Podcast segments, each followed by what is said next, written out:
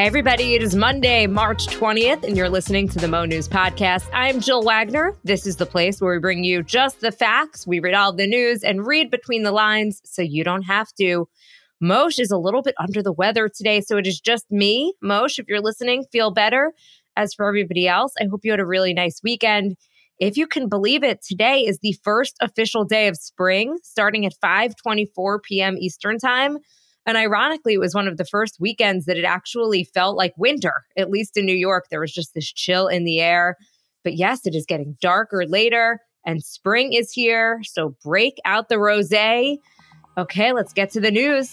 Let's start with Donald Trump and his legal drama. Trump saying that he could be arrested tomorrow on Tuesday and then urged his supporters to protest where things stand when it comes to Trump and his legal troubles the banking equivalent of a shotgun wedding. UBS, Switzerland's largest bank, agreed to buy Credit Suisse, the nation's second largest bank. Russian President Vladimir Putin made a weekend visit to the occupied Ukrainian city of Mariupol.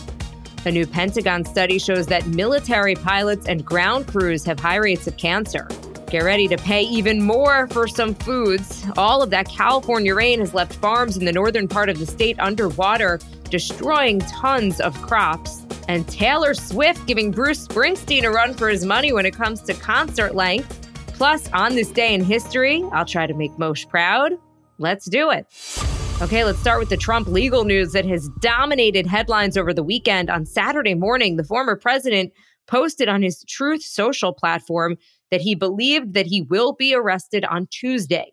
This is all related to a years long investigation by the Manhattan District Attorney into a 2016 hush money scheme involving the Trump campaign and adult film actress Stormy Daniels.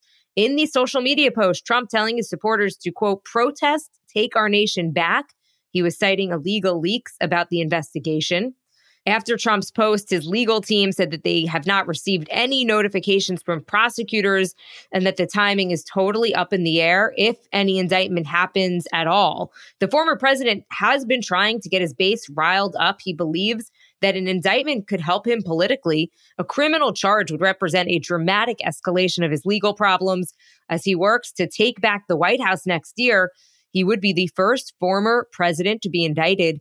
The investigation is being led by Manhattan District Attorney Alvin Bragg. Late Saturday, he told his office employees in an email that, quote, we do not tolerate attempts to intimidate our office or threaten the rule of law in New York. While any potential timing of the indictment is up in the air, it does not appear that Trump is actively organizing protests, according to his team.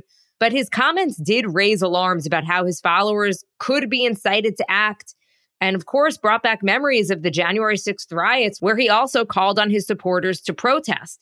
But let's back up a little bit and talk about what this case is all about. Mosheh has been breaking it all down on Instagram this weekend. Things are very up in the air, but based on leaks and recent testimony, it appears that this is all about some payments that were made during the 2016 presidential campaign. That was when then candidate Trump was alerted that former adult film actress Stormy Daniels was going to go public with an alleged affair. This was the height of the campaign. So he had his attorney, Michael Cohen, facilitate a payment to Daniels to ensure that she didn't speak.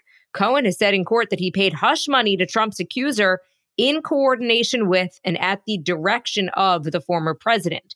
Cohen and federal prosecutors said the company paid him a total of $420,000 to reimburse him for the payment to Daniels and to cover bonuses and other supposed expenses.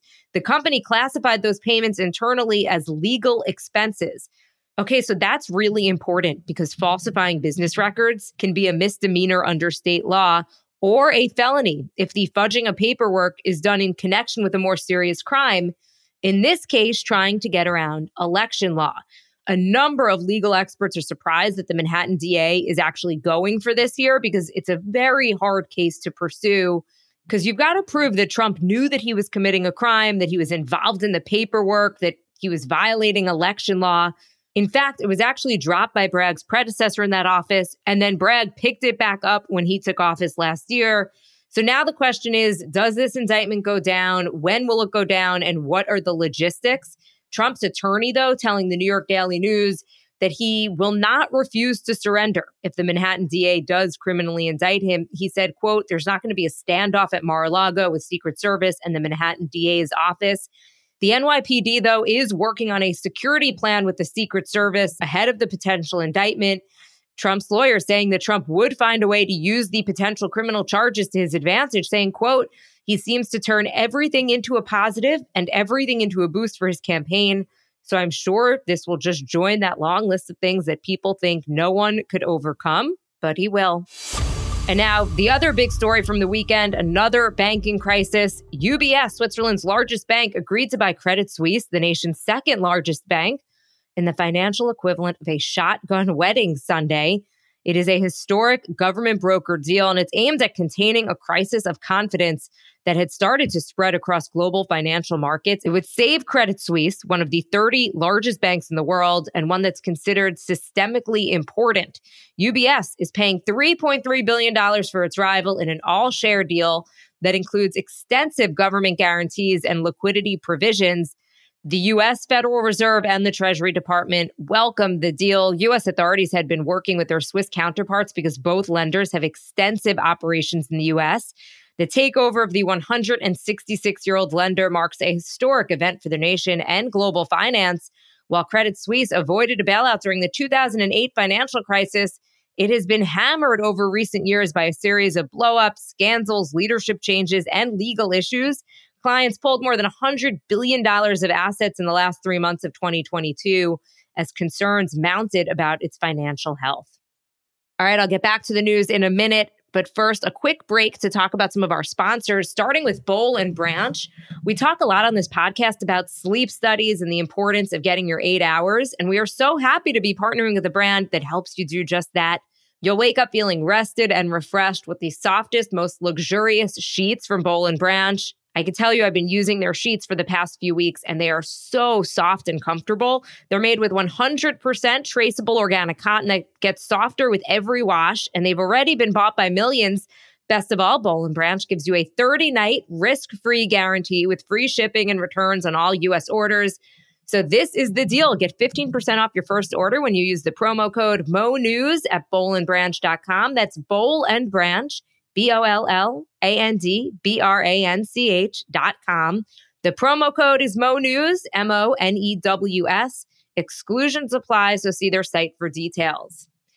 And now to Athletic Greens. I've been drinking their AG1 supplement in the mornings. The Athletic Greens AG1 powder, it's just one scoop with a glass of water in the morning.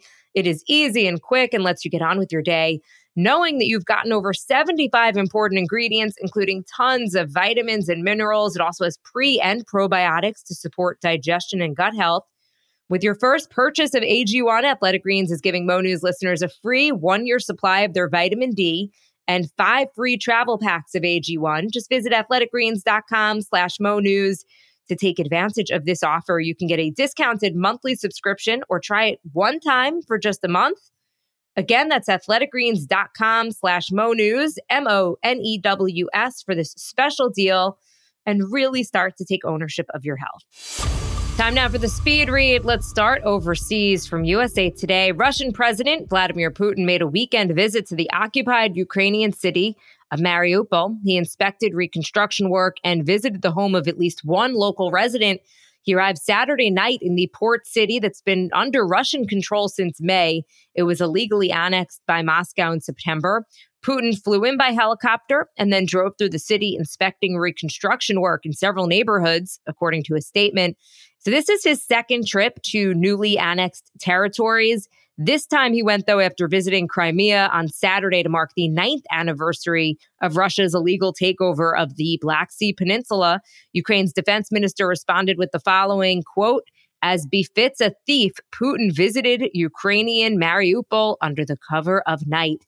Now, it comes less than two days after the International Criminal Court, or the ICC, issued arrest warrants for Putin, citing his alleged involvement in the unlawful deportation of children from occupied areas of Ukraine to Russia.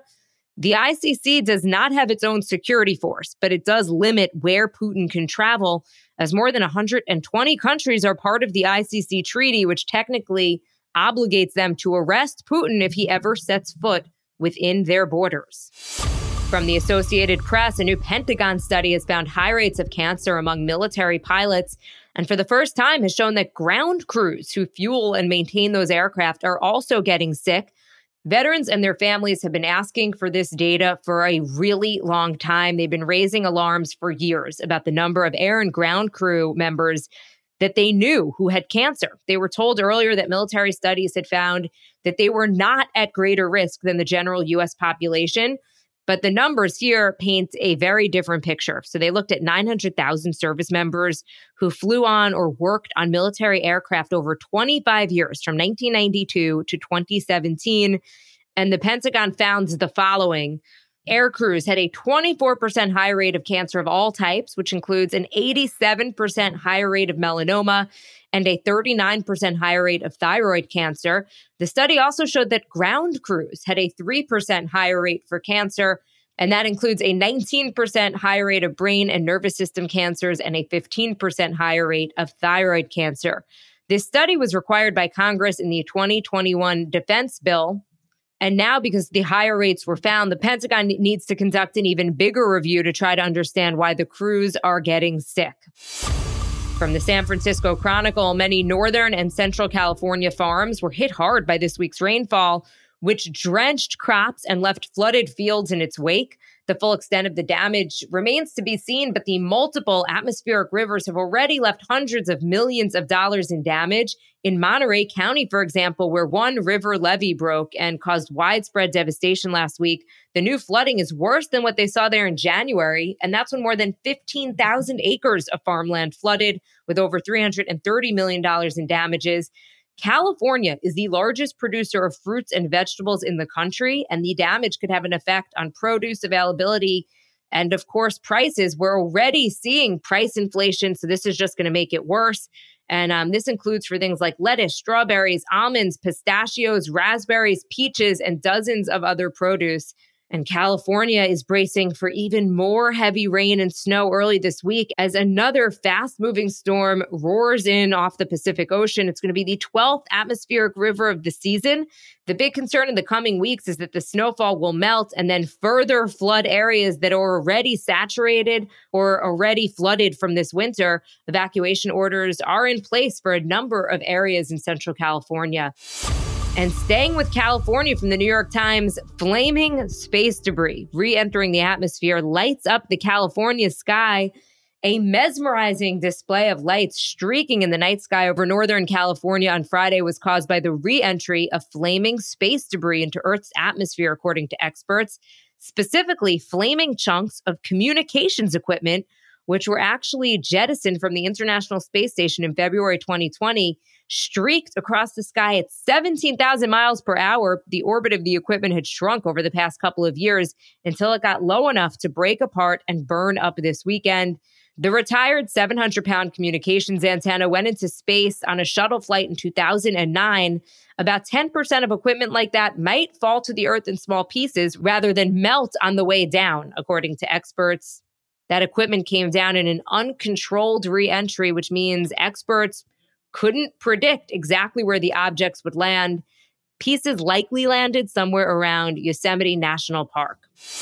And my favorite story of the day from USA Today when Taylor Swift says that she's going to bring the eras of her career to the stage. Believe her. Not since the most vigorous days of Bruce Springsteen and his legendary live concerts has a mainstream artist packed so much music into one show. On Friday night at State Farm Stadium near Phoenix, Swift kicked off the Eras Tour with a staggering 44 songs presented over a span of three hours and 15 minutes. But more than just a roll call of her smash singles and fan beloved albums, Swift's show is as ambitious as a Broadway musical. There are numerous moving set pieces, squads of dancers and backup singers, a quick change costume parade, confetti, synchronized blinking wristbands and a gorgeous curved video screen so that everyone, regardless of where they're sitting, can see her. The Eras Tour covered every facet of Swift's career from a low key rendition of her 2006 debut album, Tim McGraw, to the set closing Karma from her current Midnights album. And she commented early in the concert that she knew that her fans, about 70,000 of them on this night, went through considerable effort to attend the show. And according to reviews, she seems to be doing her best to make sure that they're getting their money's worth. As spunky as Swift is at 33, this is a grueling show that will require enormous stamina for the next five months. It is being compared to Bruce Springsteen's shows, which have gone as long as four hours when he was younger. So my dad is a huge Bruce Springsteen fan. He got me into him. So whenever he's in town, we try to go. The shows are now about two hours. Uh, he is currently on tour. He's 73 years old. And he says he's planning to go see Taylor Swift to see one of her shows and that she is welcome on E Street anytime. I gotta say, that would be pretty cool. Okay, time for On This Day. Let's start with a major anniversary that was marked this weekend 20 years since the start of the war in Iraq. On March 19th, 2003, former President George W. Bush announced that U.S. forces invaded Iraq in what he said was an effort to disarm the country, free its people, and defend the world from grave danger. While the invasion succeeded in toppling dictator Saddam Hussein, it ultimately failed to uncover any secret stash of weapons of mass destruction which was the stated reason for the war. Former top U.S. weapons inspector David Kay said the intelligence was almost all wrong. A Brown University estimate puts the cost of the combat phase of the war at around $2 trillion. Over the last 20 years, this is the death toll 4,600 U.S. service members, thousands more wounded or experiencing mental and physical ailments from the conflict.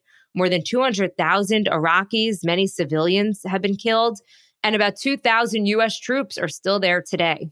Some political history here back on this day in 1854, the Republican Party was formed. It was the merger of two parties at the time, and the goal was to combat the expansion of slavery into American territories in the Midwest and the West. And some breakfast history Lucky Charms cereal turns 59 today. General Mills introduced it on March 20th, 1964. Am I the only one who just eats the marshmallows? And to some music now. On March 20th, 1982, I Love Rock and Roll by Joan Jett and the Blackhearts reached number one on the Billboard Hot 100. And 33 years ago today, March 20th, 1990, Madonna released her song Vogue. I would try to sing, but it's just kind of awkward without Mosheh here when I'm by myself. Um, okay, everybody, a huge thank you for listening to the Mo News podcast. Follow us and subscribe so you don't miss an episode. Review us in the App Store so we can continue to grow. And don't forget to follow us on the Instagram feed at Mosheh, M O S H E H. Mosheh, if you're listening, feel better. Everybody, spring is in the air. Try to enjoy it, and we'll see you back here tomorrow. Thanks for listening to the Mo News Podcast.